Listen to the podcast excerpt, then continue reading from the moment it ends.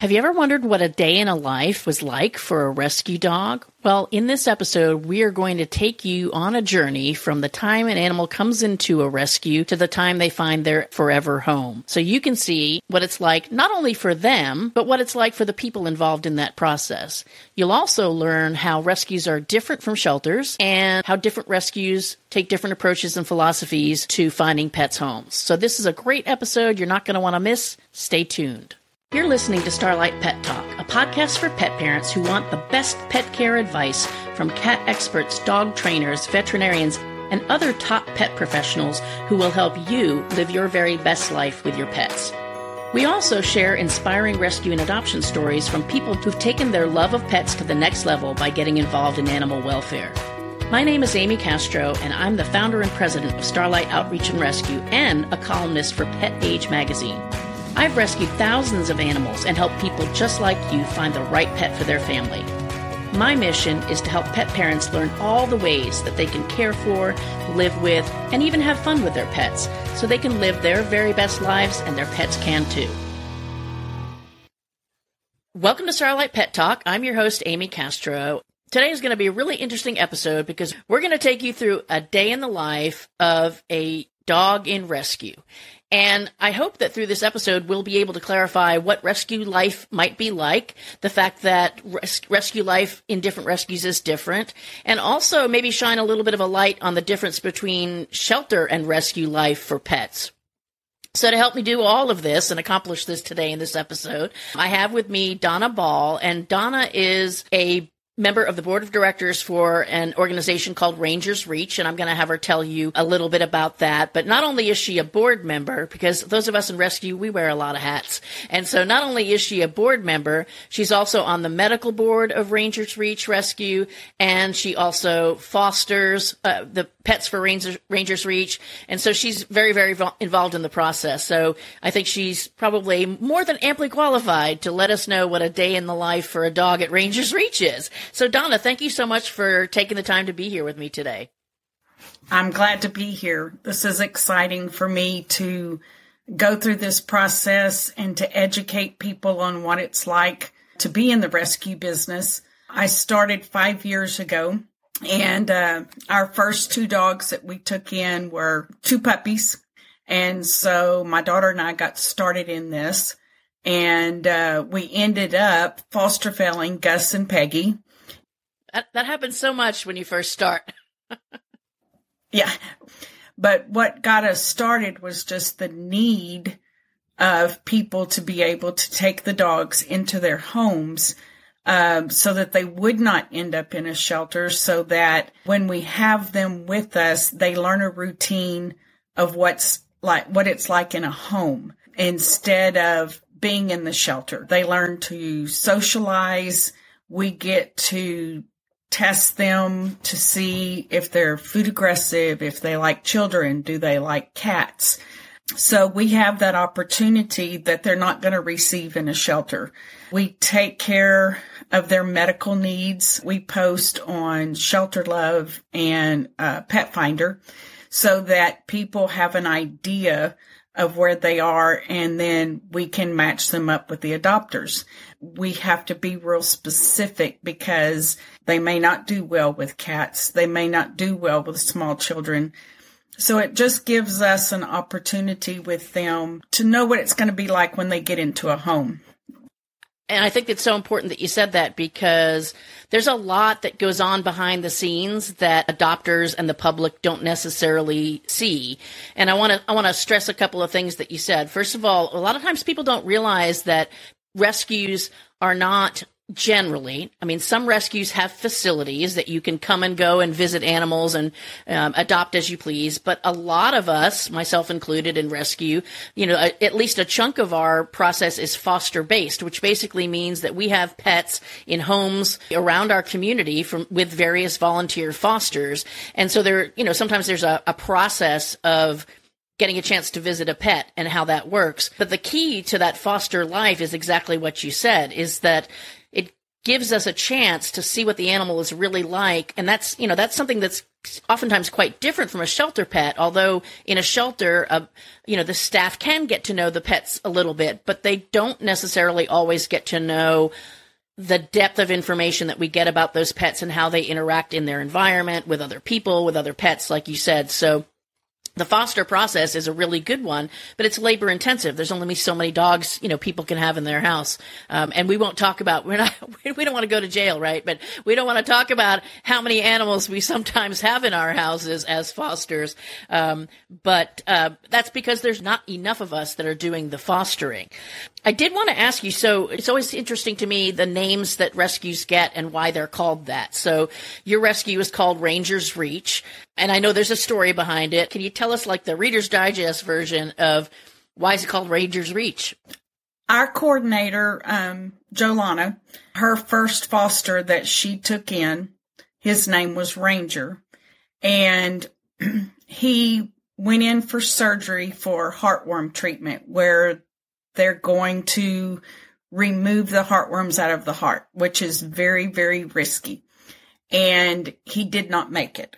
And so she decided, I'm going to start this rescue and it's Ranger and it's Ranger's Reach because she wanted to educate people on the importance of heartworm treatment and taking care of your dogs. And so, um, it began as going to be an outreach and has now turned into rescuing many dogs. Okay, great. Like I said, it's always so interesting to me to me to hear those those stories and what motivates those of us who do this. And you know, for people who don't realize this, um, statistically, it, the vast majority of people involved in rescue are women and uh, which I, I, don't know if it's because our nurturing side or what it is, but um, the vast majority of rescuers are are women, and even with our podcast audience, uh, the you know the you know I know there's guys out there listening, and we love you and keep listening, but uh, probably ninety percent of the people that are listening are also are also women. So that's um, maybe it's something in our maybe something in our DNA that draws us to uh, to take care of all kinds of things that can't take care of themselves. So that's a an interesting story about how you guys get started. So as far as uh, because like I said, all all rescues are different, and many of the things that you've mentioned so far are things that most of us do fairly standardly. And like I said, people don't realize how much goes on behind the scenes and how much expense feeds into all of that. But as far as you know, the process. So we want to talk about the day in the life. So a single dog comes to your attention. How? And then let's walk through what happens to that dog from the time that you become aware of him to the time that hopefully it gets adopted. And, and people also need to realize that sometimes these animals stay in foster for months and some organizations years. And that's a whole nother topic, uh, for another time as to, you know, how long is too long? How long is too short? Are we shipping them off too fast? That kind of thing. But we'll, we'll do another episode on that. But if you could walk us through that, that, I think that would be super interesting. I'd love to learn what you guys do. Well, there's a, a couple of different ways. One is we have a couple of shelters that call us from time to time and will say, you know, we have this mom and litter of puppies. Can you take them? And some shelters will only let rescues tag the litter of puppies. Sometimes we have some dogs that need medical help. And so they will call us. I have one shelter that calls me on a regular basis that, you know, a dog tested positive for parvo. Um, I work in a parvo center, so they call and if we can find a rescue to take them in, we will take them. We also have people that will just call us and say, Hey, I found some puppies that were dumped. We had some puppies that have just been in the center that had been dumped. And so we picked them up. And of course, you know, they had some medical issues that we had to tend to their, you know, digestion, uh, because they've just been eating junk. We also have people will want to sell a dog. They'll post it like in the green sheet or they'll post it different places. You know, I want to sell this dog. We just picked one up recently in Galveston, somebody couldn't keep the dog, so they had a rehoming fee for $75. And this was a registered Frenchie, I believe. and the people just couldn't take care of it. When it's a personal dog, we have to have them sign an owner surrender, which means you're giving us the dog and you no longer have any strings attached. We also, when people call and say, I found this dog, first of all, we check for a microchip. And we have found dogs that have been owned and we got them uh, reunited with their families. So microchipping is extremely important. Anyway, uh, when the dogs come in, we check them, see if they need to be seen by a vet. And then every dog that we take in has our microchip in them. And we have, we do have some pregnant moms that we take on that have been out on the streets. We have street feeders that go out and feed dogs and they'll call us. We have one dog in particular, Beau, he was found out on the streets. He was a lab pit and weighed 35 pounds and he was in bad shape. And so we took him in and he had been in boarding for a while. He was first foster couldn't keep him. So he ended up in boarding. So our coordinator called and said, Donna, can you go pick up this dog out of boarding and he's going to be a hospice dog. Long story short, Beau got treated for his heartworms. He got neutered. We had his anemia and all that taken care of. And he was here almost a year and we got him adopted and he left my house weighing 70 pounds. So those are cases, you know, that we'll take on. Wow and I think that's interesting for people to know is that rescues, you know, they, they have animals coming at them from all different directions. Like you said, you've got, you start forming alliances and relationships with your area municipal shelters. And this is something to understand the difference between a rescue and a shelter. Uh, municipal shelters, many times they're required to pick up anything in their community that's on the street and they're, you know, there's only so much space in the world. I always tell people I could stack dogs to the ceiling in my house and there'd still be more dogs that need to, to be rescued. And so shelters will often reach out, you know, instead of just waiting for the public to adopt, they'll reach out to rescues to use, and we call the you know, we use the term pull to pull animals from the from the shelter so that they don't have to be euthanized because very often, especially in Texas, dogs get euthanized every single day because the shelter runs out of space and needs to make space for something new that's new that's coming in. So you've got shelters reaching out you know, help us please take these animals. You've got owners who have sometimes legit reasons and sometimes ridiculous BS reasons um, for giving up their pets, and they want us to help. And then you've got the, you know, the random animal, and in Houston, a huge animal uh, uh, problem with stray pets on the streets. And so, you know, we're finding animals ourselves. And I think that's awesome that you guys have a feeding program. That's a whole nother, a whole nother thing to manage as a rescue is to be out there in the community providing food to basically animals on the street, but, you know, pulling animals off the street no matter how big or how small your rescue is, it's a constant barrage of help me, help me, help me, help me. And it's, it's really hard because there's only so much help we can provide. So, and, and you also had mentioned, and people, I wanted to draw attention to that. You'd mentioned an, an animal being in boarding. That's one, that's something that, that is different across different rescues as well. Like we at Starlight Outreach and Rescue have not boarded, we'll sometimes board something at our vet. We have a good relationship with a, a with a couple vets, but this one in particular. Um, but it might be one dog. There are rescues that pay hundreds and thousands of dollars a month for you know a private boarding facility. So somebody's got a business boarding dogs for people that go on vacation and they're literally paying those people to hold those dogs because they've got no place else to put them. So it's um it's very interesting to see how these animals are living. You know sometimes they're in a foster home sometimes they're living at a vet sometimes they're living at a boarding facility um, until we can get them homes. Or, or as you mentioned, in instances of animals that have medical issues, which is a whole other ball of wax. It's not as simple as I get a dog, I turn it around, and in three days I've got an adopter for it. You know, sometimes we get lucky, but oftentimes it is.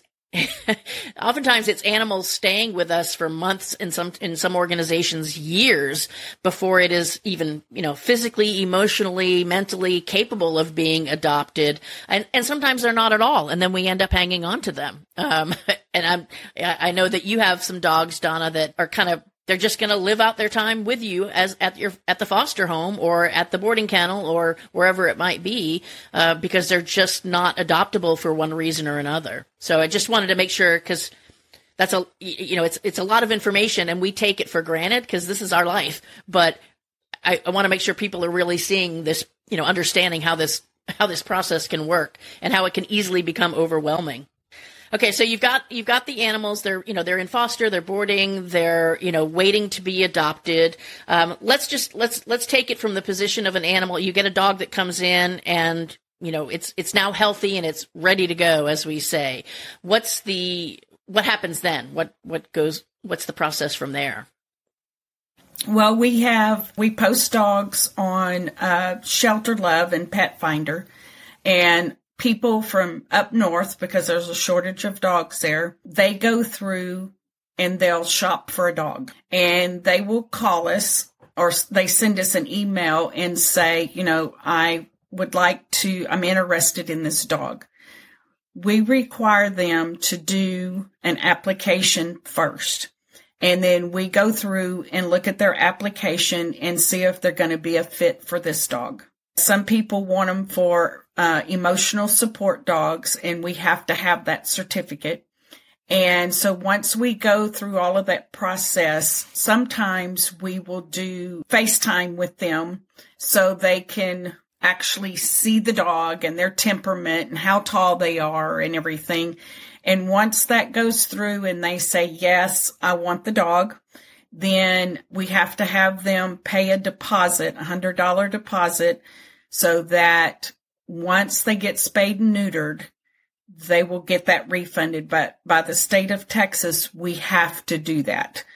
That was a question that I had for you yesterday on the whole spay and neuter thing. So you're you're charging the deposit on animals that are too young, like somebody's adopting a puppy, and you're not going to, you know, you don't really want to neuter ideally um, a, a two month old puppy or a, a three month old puppy. You know, there's a appropriate age that we would want to neuter pets based on their breed and size and things. So, so you're charging that deposit to ensure that they actually get it done at their vet because you're not able to do it beforehand. Is that, am I understanding that correctly? Correct. Correct. And then we discuss, um, adoption fees. And if they agree to that, then we have to set up, uh, transport. And we set it up with the adopters and then we put the dog on transport. And some of the transports have a, a, website that we go to and they'll update us, you know, as they go. Cause sometimes it's a two day trip. And then we get pictures once the dog gets there. And, uh, we, we try to stay in touch with the adopters and we are available to them if they ever have any questions or something, you know, isn't going right so we are there also to support them if they need that because we want it to be successful. We don't want an adopter to fail and we want this puppy to be, you know, in a home and to stay there because they've already been moved so much. We don't want them to have an attachment disorder. So we want them, we want it to be successful and we do everything we can to get them to be where they're at. We're going to take a super quick break and we'll be right back. Our pets aren't in our lives nearly long enough, so isn't it important that we build the best relationship with them that we can? Let us help. Get our exclusive guide, 10 Tips for Building a Lifelong Bond with Your Pet, and start transforming your relationship today. Get it at bit.ly forward slash bond with my pet. I just I want to I want to add a little piece in just so people understand about the whole transport process is because you said it could take you know two days is that um, the dogs are not staying on a truck for two days and you know living in crates. They are the people that are transporting it you, you said you use a company that has a nice young couple that that basically turn this into their business transporting pets. And so the dogs get you know they stop they let them out they let them go potty things like that along the way. So it's labor intensive and that's probably why it costs so much.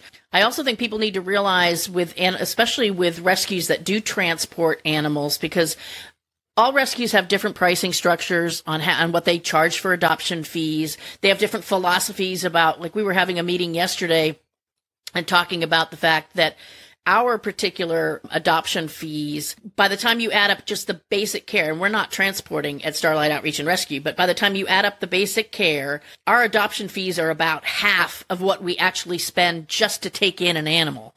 And so, you know, we're reassessing that because basically every animal that we help, we're losing money on, which means we can't help as many animals. And so I just want to make it clear to people who are in other parts of the country, because we've got listeners from around the country and around the world, is that when you're getting an animal that you're adopting from another state and the adoption fee is, you know, let's say it's $500, $700, whatever it might be, think about what goes into that. I mean, the, alone, it, it cost, it's costing these organizations $350 just to get the animal to you.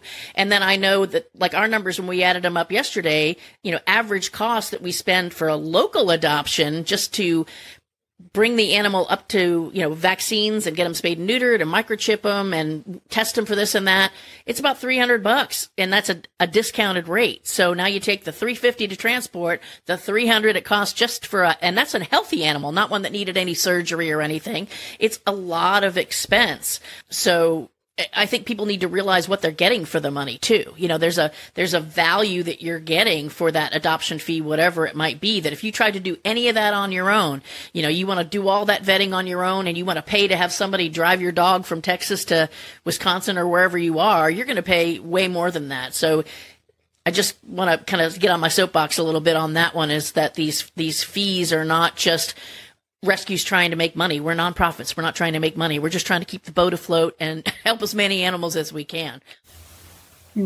And sometimes we have, um, like our older dogs that we're having a hard time getting adopted. We do have sponsors that will sponsor that adoption fee so that then you just pay transport. So there are different ways that we go and we drop our prices sometimes. But, you know, just the expense alone, I go through a 45 pound bag of dog food that's $60 in about five days. Especially when they're growing puppies that, you know, are hungry and, and some of these dogs don't know when to stop eating because they haven't had food. And so they're just going to eat until they think they're full. So we have to limit too sometimes on these dogs that, you know, you're not going to overeat yourself and then end up with another issue. And you know, I want to stress too that you know the the adopt. You mentioned the follow up after the fact is that you know I, I feel like we do that pretty well too. Is that I and I can't say we call all our all our adopters, but we do check in on certain animals, especially if they had certain issues, and we're always there for them when it comes to um, you know, questions, problems, concerns, whatever it might be. So, you know, that's something for people to know about when they do adopt from a rescue, which, they, you know, may not, a shelter may not be able to provide the same kind of support or ongoing support as a rescue can. So definitely at least reach out and ask, you know, if you need some help or you're having some problems to your local rescue. So a- anything else as far as that, that process? Yeah, go ahead. One of the things that we do is we are transparent we we tell it all. Everything that we know about this dog, we're going to tell you so that there's not any surprises. Uh, once you get the dog, well, did you know that this dog would? And if there is something that arises after you get the dog, please let us know because we're willing to help you if we can uh, for whatever's going on. And we have also sent in some states and in some areas um, a list of uh, vets that will spay and neuter so that it's cheaper for you. So we're going to help in any way that we can. Uh, so reach out to us and we're we're going to help you with that. All right. Yeah, that's that, that's yeah, that's good advice. I know for for us at Starlight, we give a lifetime return guarantee, and um, the reason we call it outreach, and I, that's why I liked when you explained why it's the Rangers Reach piece because we don't just call it Starlight Rescue, we call it Outreach and Rescue because we do a lot of outreach. We want to help owners without taking their pets away from them, especially if they're good people. We want to help shelters so that they don't have to euthanize pets. So we're not just, you know, not just about picking up animals off the street, but kind of like, uh, like Donna said, we get animals from all sources. So there's a, a lot of similarity in our rescues in that way you know, the intake process, the medical evaluations, the testing, and all of that are basically the same. Um, one of the differences, I would say, is that you guys focus on dogs we have focused in the past mostly on cats because we really struggle to get dog fosters. Um, right now, I have two, and for the most part, they can't do it all the time. One can only do it in the summer times because she's a teacher, and the other one, you know, it's going to be limited on her schedule. She's got kids, things like that. So we really, for whatever reason, we struggle to find dog fosters. So we focused a lot more on cats. But we do have dogs that come through our programs. And like I said, the process is similar. They end up fostering here at my house for the most part or at a, at a foster home. Other differences, we don't do transport currently, although it's something that we have thought about and are investigating, but we do pretty much local adoptions only. That way that we can more easily follow up if we need to provide further support after adoption you know we can still send people to our local veterinarian because we get a discount there and if you take it to your vet and you want us to help you pay for some aftercare you know it's going to cost us a lot more money if we do it that way so i think for the most part the the process is very similar. We don't do boarding of animals because we gen- generally for dogs don't just don't take in more than what I can have at my house and and what I can have in those two foster homes. Now, that is changing for us and I'm super excited about it. This year and it's been going on for a while. It's been a bit of a longer term project because you know, we're we're doing it as money is available, my own personal money because I have to pay for part of it, but also, you know, rescue money as well as we are building on my on my property here. We refer to my property as the Rescue Ranch. So we've got a 7-acre piece of property in Alvin, Texas,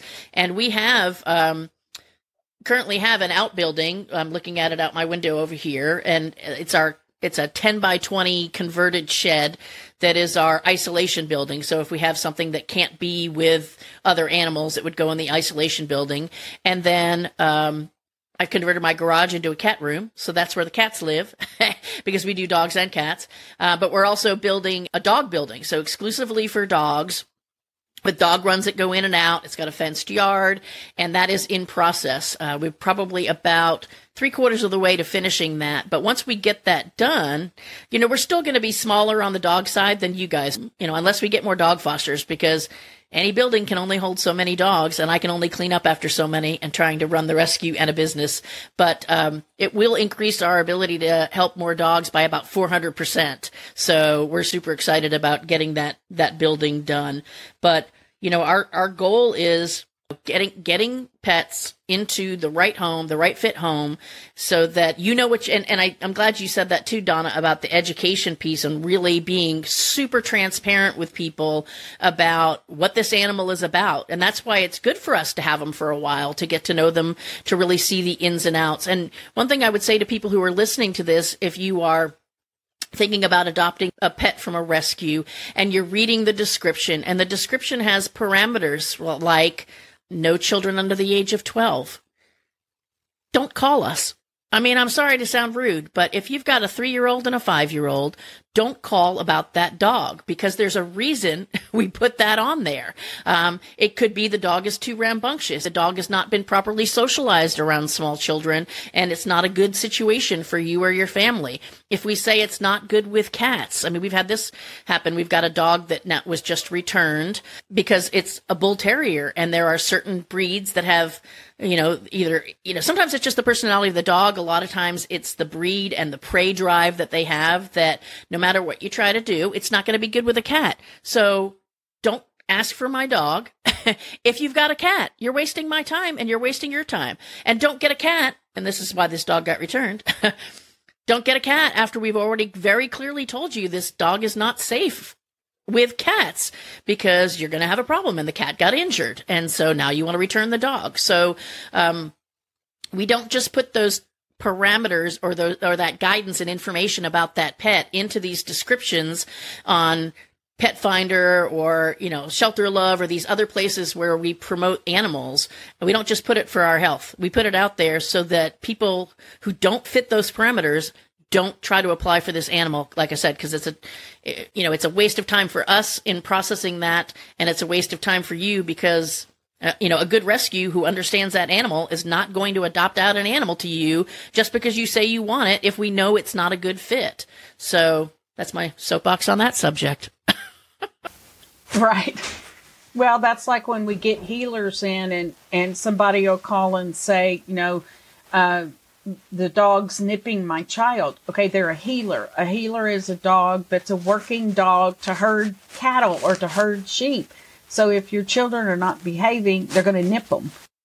Yeah, that is huge. I, I think it's worth probably talking a little bit about you know rescue life compared with shelter life. So i'll kind of kick it off and then and then see what you've experienced if it's different the same that kind of thing. So prior to starting starlight outreach and rescue i and even actually concurrent with running starlight outreach and rescue i volunteered at a local animal shelter municipal animal shelter. You know as we all have seen on the news that you know and we've seen horror stories about shelters you know oftentimes it's in rural areas but not necessarily. Most of the time when you when you think about a shelter it's going to be a city or county run facility and it is an offshoot of um, usually they fall under either the city's public works department, but more often than not, these days it falls under the police department because they're tying this issue of dogs specifically, but also cats and other animals roaming the streets as being an element of public safety. You know, if there's a dangerous dog roaming through a neighborhood that, you know, it should be part of the public safety mission of a city or county to pick that dog up and remove it to keep the public safe, right? So oftentimes that is the primary goal of a city or county animal shelter. And secondary in many instances is the, you know, there's always going to be some element of reuniting the pet with their original owners. So if a dog gets picked up off the streets uh, by a, you know your average municipal animal shelter, it's going to be brought into the facility. It's going to be scanned for a microchip. If it's got a microchip, they're going to you know try to track down the owner. Um, that's why it's so important for those of you who have your dog's microchip to keep your information up to date. And then you know the owner come picks up their pet. Great, that's how it works. But more often than not, the animal doesn't have a microchip or there's no information on the microchip that's that's viable so the animal stays in the shelter. So the animal will get put in a in a kennel or a run. It may be by itself. It may be put with other animals of its same you know sex and size depending upon the facility and their rules and regulations. And what varies is what's called length of stay. So as the no kill movement has grown over the years, shelters are trying to compete, and I don't mean compete in a negative way. I mean trying to meet the public expectation of not euthanizing animals because in many in many communities and also you know in the past length of stay would be as short as 48 hours 3 days. So basically an animal would be picked up off the streets. The owner had 3 days to come find it. If they didn't it would be euthanized because there's another animal right behind it that needs to come in. Again, as this element of no kill and people have been appalled by that and these things have put pressure on shelters to change the way they do things, length of stay has gotten longer um, to the point where sometimes shelter pets are staying in facilities a year. And so I don't really want to debate the pros and cons of that and the negative impact because I'm going to do a whole nother episode on the impact of no kill and shelters trying to do that and what that does, you know, to the pipeline, because it really is a pipeline in, in many instances. But the difference between living in a shelter and living in a rescue or, you know, especially in foster homes, really is going to come down in most instances to how much volunteer support that shelter allows and how much people participate in their local shelters. Because most of the times, and it's not the case in all shelters, but most of the times the staff is out on the streets picking up animals. They're doing other things. So the animals are getting kind of basic care. They're getting food and water and let out in the morning, and they're getting the same in the evening. They're getting, you know, the cages are getting cleaned. And again, this isn't a good shelter, okay? But it's just the basics. They're not necessarily getting out for playtime. They're not getting out to run outside of that cage. And so, you know, it's a very, very different life to animals that are living in you know your average your average rescue. And again i want to make it really clear that various shelters you know if if shelters have the manpower and they've got staff that actually care about the animals then more things happen that are more like what happens in rescue. Playtime socialization group dog play things like that. But you know you've got the other end of the spectrum where it's very bare bones care. And so i make that point because um, when people call us as a rescue, and you probably experienced this too, Donna, they'll they'll say, "Well, I want to adopt from a rescue and not from a shelter because the rescue is no kill and the shelter kills." And I'm thinking to myself, "You've got that totally backwards." So what they're saying to me is they're saying, "Amy, I want to adopt from you."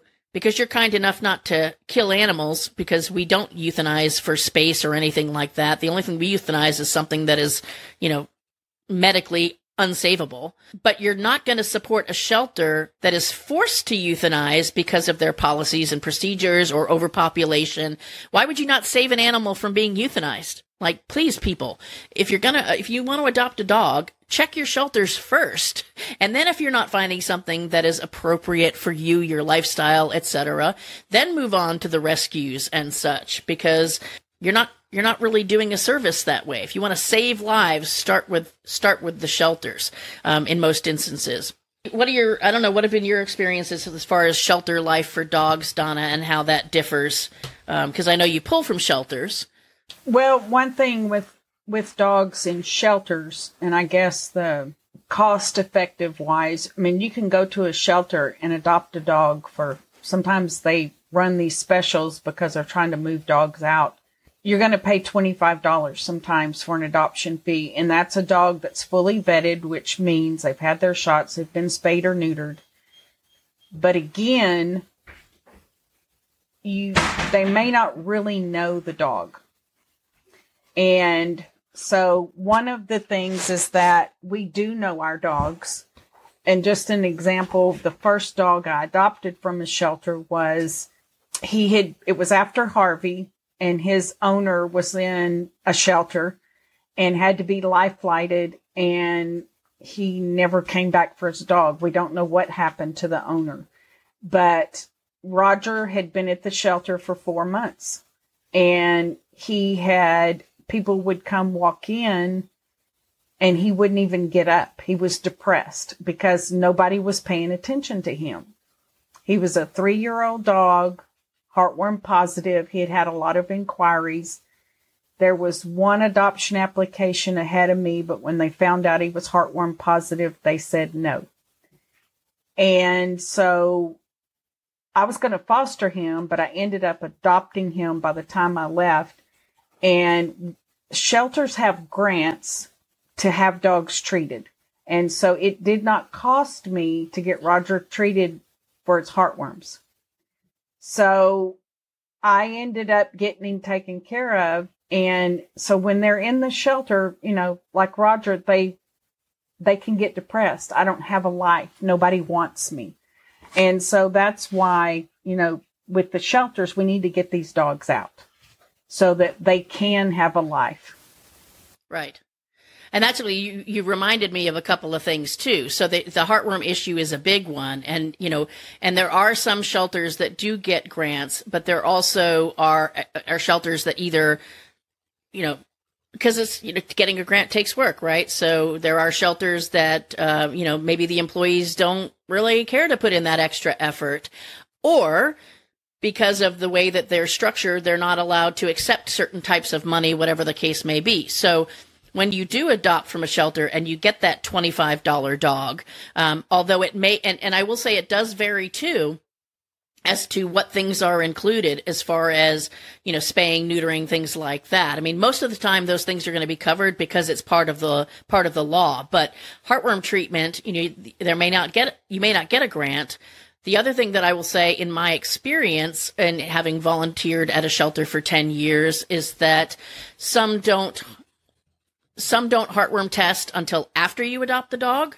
So you adopt the dog, they will, you know, they've they may or may not have spayed or neutered it, but they're going to cover it. Now you go to the vet. Now you're going to get your shots. Now you're going to get your heartworm test. Now the dog's heartworm positive. And, you know, a heartworm treatment, depending upon where you live in the country, if you were paying for it yourself, and it also varies based on the size of the animal, could be anywhere as low as I'll, I'll put it on the super low end, you know, $250 to $1,500. And it's probably even wider range than that, especially on the high end. But it's, it's going to be hundreds of dollars to treat, to treat a dog. So, and it's a process. It takes months of, of effort to go through that process. And so, you know, if you go back to that shelter and you say, Hey, this dog's positive, and it's like, okay, well, return it. And guess what they're going to do? They're going to euthanize it. so, um, and again, that's not all shelters, but that's just an example. Um, on the, uh, you know, the other thing that is exactly what Donna was saying is that, you know, the longer an animal stays in the cage without getting out, without getting interaction with other animals and humans, um, the you know either they can go from one extreme to the other. They can go from you know from being a perfectly happy dog to being quite depressed or from being a non-aggressive dog to being an aggressive dog. Um, so like you said i mean the bottom line is whoever's doing it getting these animals out of most shelters is is the optimal situation is to get them out of there as quickly as possible the other thing too to keep in mind as far as health testing and things like that, that there are shelters that will do heartworm test. And so they test the animal on intake. They'll give it some vaccines. It's heartworm negative. The animal's there for three months or however long, but the animal's not been on heartworm preventative any during that time because they don't do that. And so, yeah, it was heartworm negative three months ago, but it's not heartworm negative now when I get it home or a couple of months from now.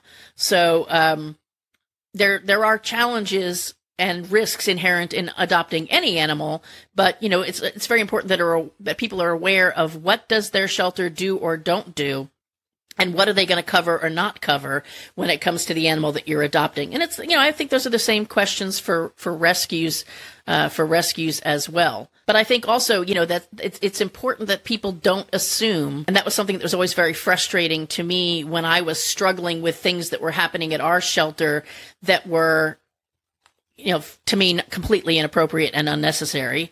That the public doesn't see that. You're not going to see that unless you get involved in the shelter and you volunteer or you ask questions. And so there's a perception that, oh yeah, they're good. Or sometimes it's the other way around. Like, oh, that's terrible. Don't, don't take them to that shelter if you find a dog because they're going to kill it immediately. And I'm thinking, you know, we had dogs there for their 10 months. Like, where are you getting this from? So don't assume, you know, don't get your knowledge from social media and from random people. Do your own investigation into the rescues and the shelters. And, you know, if you want to know if your local city shelter or your no- local county shelter is a good one, go there. Ask questions. Ask to see animals. See where they live.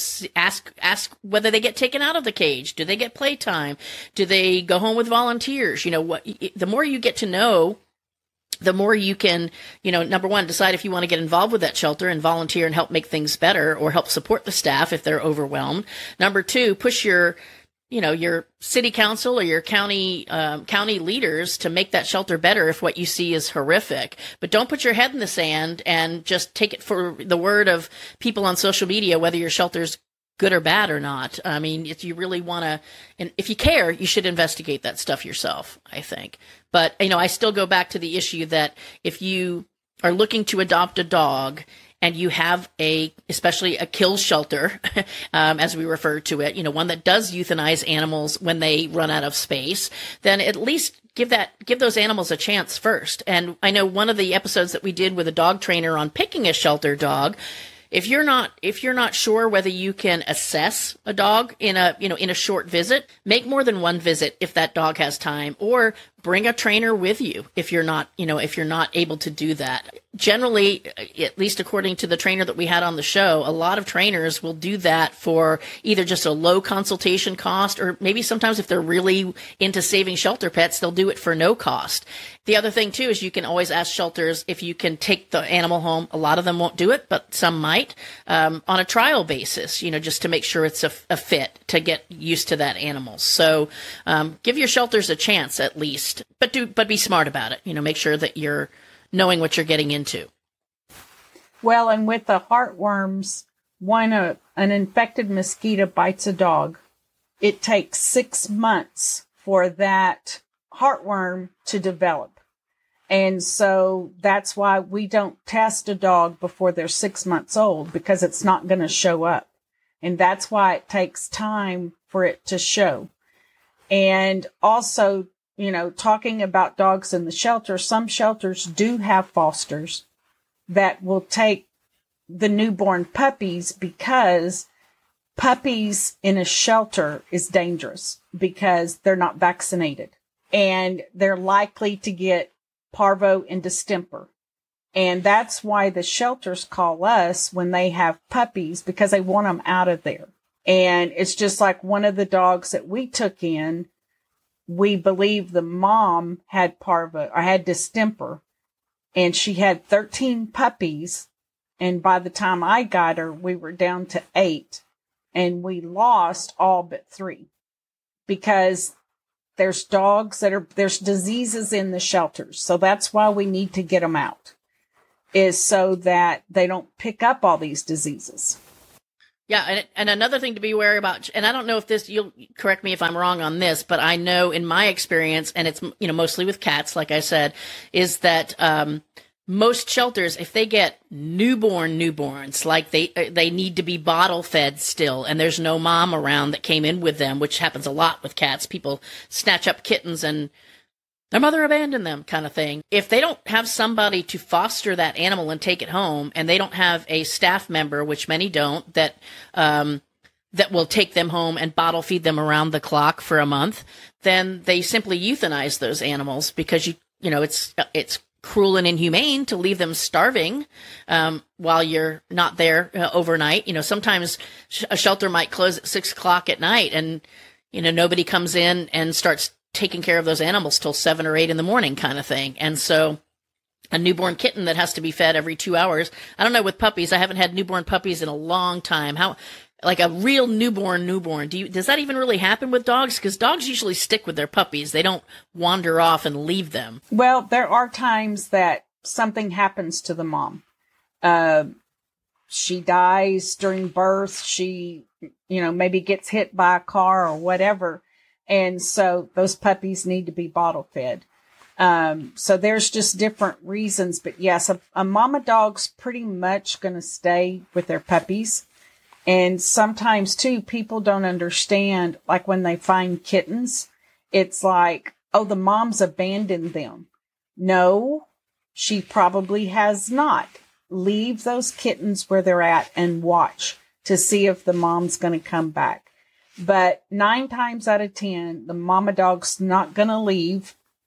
She's going to take care of them unless something's happened. Like we have a German Shepherd that the two puppies were found beside the mom that had passed away. She'd gotten hit by a car and her two puppies stayed right there with the mom. So we got those, you know, two puppies, but dogs normally don't. We had one mama dog that she had parvo and her dogs had parvo. And even though she was so sick, she still took care of those puppies regardless. So it is different. It is a different thing with dogs. They're they're more responsible, I guess. They're more vigilant about staying with their puppies and taking care of them. Yeah. Well, one thing I will say, and I know I said this episode is not supposed to be about cats, but and this is just something that I have learned that it fun, it just actually just clicked with me over the course of doing this podcast is that I never really thought about the, the difference between dogs and cats from the perspective of dogs are predators, cats are predators and prey. And so a dog is going to stick and protect its puppies. Cats, because they're predator and prey, um, first of all, they're out looking for food, you know, that kind of thing. But also, by not drawing attention to where my kittens are hidden, you know, I might be protecting them from prey. I'm going to have to do some research into that. But you're right. I mean, I, we, we tell people all the time, don't, you know, if you can leave them where they are, if they're not, you know, getting ready to get run over, or I picked up some kittens one time where the mom had had the kittens up inside the little connecting part between a truck cab and a like it was like an 18 wheeler and it's where the front part connects I'm, i don't know anything about trucks but and uh, obviously those kittens could not stay there. That truck needed to go cross country so we had to dig them out and you know the mom took off. But and i think we did actually eventually catch her but and trapped her and spayed her but um anyway, that that could be that could be part of it. But what we, what we always tell people is, um, you know, if if you want to see if the kittens have been abandoned because you haven't seen the mom in a while, get some flour. I mean, don't put it on the kittens, but like maybe make a ring of flour around where those kittens are nested. And then come back in a few hours and see are there footprints. Come back the next morning, are there footprints? And you know, after a certain period of time, if there's no footprints going in and out of that area, then yeah, maybe something happened to the mom too. Maybe she did get hit or, you know, something, something got her. But, uh, don't be too quick to grab up those kittens because it creates a whole, it creates a whole problem for the kittens, for rescues, for shelters, and for the mom who's now going to go breed and have more kittens even faster than she would have otherwise. So let's, let's talk a little bit about and I know you've you've told us a couple of success stories, but is there any particular success success story with a dog that you say to yourself? Because I know we go through a lot of crap, and I know you've got a lot of dogs at your house, way more than I have right now. But that makes all this worth it because it's like because that happened, it's like that's what keeps me going. Is there one standout story that you have? One in particular was a mailman that delivered in his neighborhood all the time. And this one dog would chase him because he kept treats in his truck and he would give these dogs treats every day. So he went, he'd been off them for two weeks because he'd been sick. And when he went back, he was asking where was this particular dog that he called Teddy. And they said, Oh, he got hit by a car. He said, Can I see the dog, please? And the dog was in bad shape. So he went and picked him up and he called us and he said, look, this dog needs some medical help and I can't, I can't do this. Can y'all help me?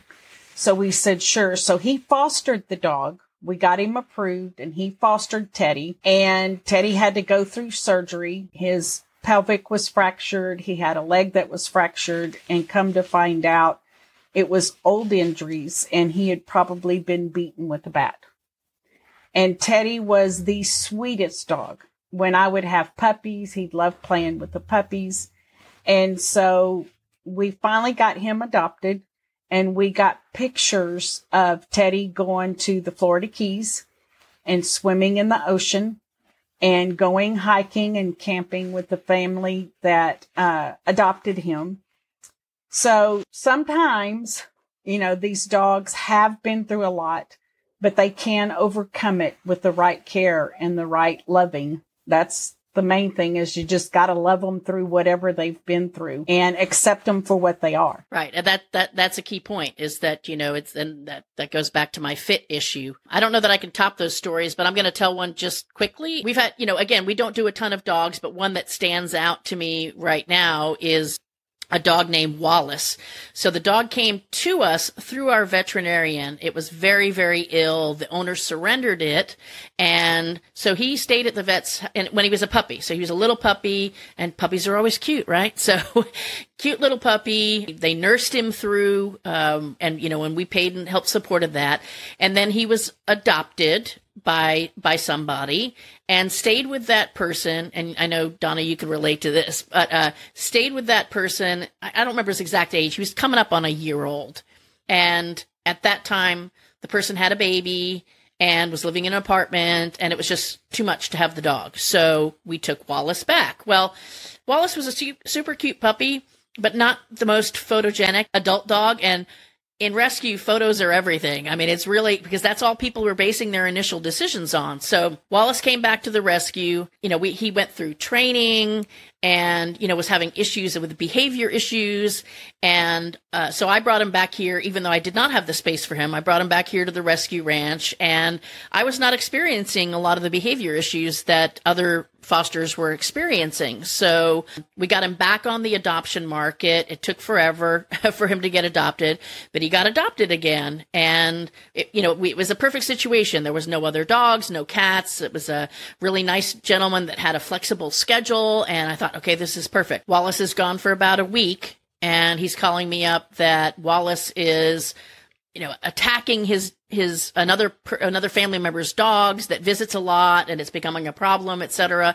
And this is where I think you know, with in rescues, like we can either just say, well, just bring him back, or we can troubleshoot. It depends on how bad you want to keep that animal in the home, especially if it is a good home. So I said, well, let me, if you don't mind, I would love to come and see the interaction. So I drive to the other side of Houston, spent two hours over there with this uh, gentleman and his dad and his dad's dogs.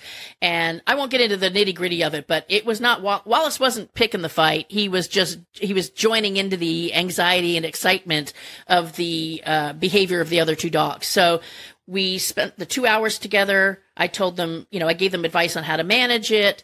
Um, I was fully ready to get a trainer involved and pay for it myself if I had to, because this guy really loved this dog and wanted to keep him, but he also loved his dad and his family, and they spent a lot of time together. Well, long and the short, a couple months later, I mean, and the beauty is, and this is a, a note for adopters, follow the advice that you're given and realize it's not going to happen overnight, but follow the advice you're given. We know what we're talking about. And if we don't, we're going to get an expert to help you do that. Um, if, you know, if, if it's within our power.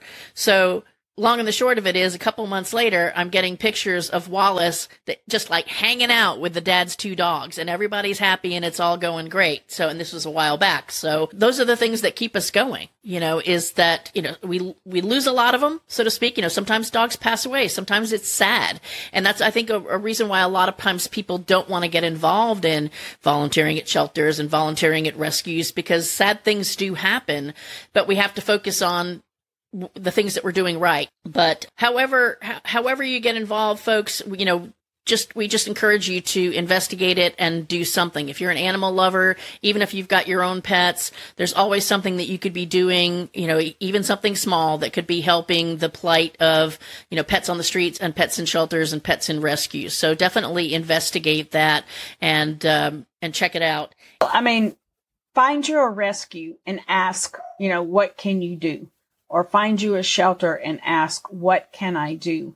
Uh, because it's not too small, even if it's just something simple. Yeah, well, and you mentioned the transport. That's another thing too, because I've made that run back and forth to Nederland to our our favorite vet up there, who does a lot of our orthopedic surgery. And yeah, it's a haul. I mean, it's over two hours from where I live. And, you know, it's on one hand, I want to be there for one side or the other, probably usually the drop off more than anything else to just make sure we're on the same page about what are we doing with this animal and what's the process going to be and when does it need to be picked up, et cetera, et cetera. And also I've got to pay. but, you know, if somebody else had decided, you know, is, is willing to, take a nice ride out into the country and pick up that dog, you know, collect the instructions for what needs to happen when they get home and bring it back to me. And we do have volunteers that help with that, even on a local basis. So that, that's a huge help, um, is just being willing to do a transport for an animal to a vet or to an adopter or whatever the case may be. That's, that's another good option. Well, and we're willing to even, you know, if, if you're going to drive to do transport somewhere, we're even will give you gas money but it's just, you know, we can give you gas money, but we just don't have the time to, because we've had other responsibilities to take this animal where it needs to be. Right. Well, Donna, thank you so much for being here. And, and because I did not know a lot about Rangers Reach, other than the fact that I know you guys have a good reputation and we always like to stay in touch with folks that that uh, that we know are doing things the right way. But thank you so much for being a guest on the show today. I appreciate all of your information and insight into your rescue. Well, thank you for inviting me. I love to share my experiences. So, but it's just my passion. So I appreciate you asking me to do this. Definitely. Well, and for all of you who are listening, thank you for listening to another episode of Starlight Pet Talk. I hope that this episode gave you some insight into uh, you know, the lives of the dogs that come through rescue and a little hint about the cats, but also what it's like to be involved as a human being in, in animal rescue. And uh, I hope it encourages you to get involved in some way or another. So again, thank you so much for listening to another episode and we will see you next time. Thanks for listening to Starlight Pet Talk. Be sure to visit our website at www.starlightpettalk.com for more resources and be sure to follow this podcast on your favorite podcast app so you'll never miss a show. If you enjoyed and found value in today's episode, we'd appreciate a rating on Apple. Or if you'd simply tell a friend about the show, that would be great too. Don't forget to tune in next week and every week for a brand new episode of Starlight Pet Talk. And if you don't do anything else this week, give your pets a big hug from us.